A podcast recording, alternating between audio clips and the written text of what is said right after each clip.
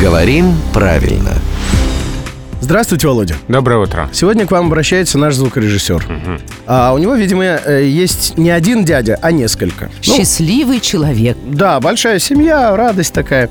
Но есть затык. Когда он зовет одного дядю домой в гости, тут проблем нет. А когда он зовет несколько, то не знает, кто это. Как Дядя, кто это? А. дядья и кого он зовет. Дядьев. А-а-а. Кого, в общем, зовет наш звукорежиссер, его это очень интересует, потому что... ну, Дядечек, мне кажется. Дяди нет. Ну вот вы выкручиваетесь, а есть форма и даже не одна, можно не выкручиваться. Ну-ка. Тут язык нам поз- дает возможность выбора. Дядя как а, брат отца или матери, или как муж тети. Да. А, у этого слова в этом значении есть обе формы. Дядей и дядьев. Поэтому гости можно звать дядей, а можно дядьев. Придут все равно одни и те же люди.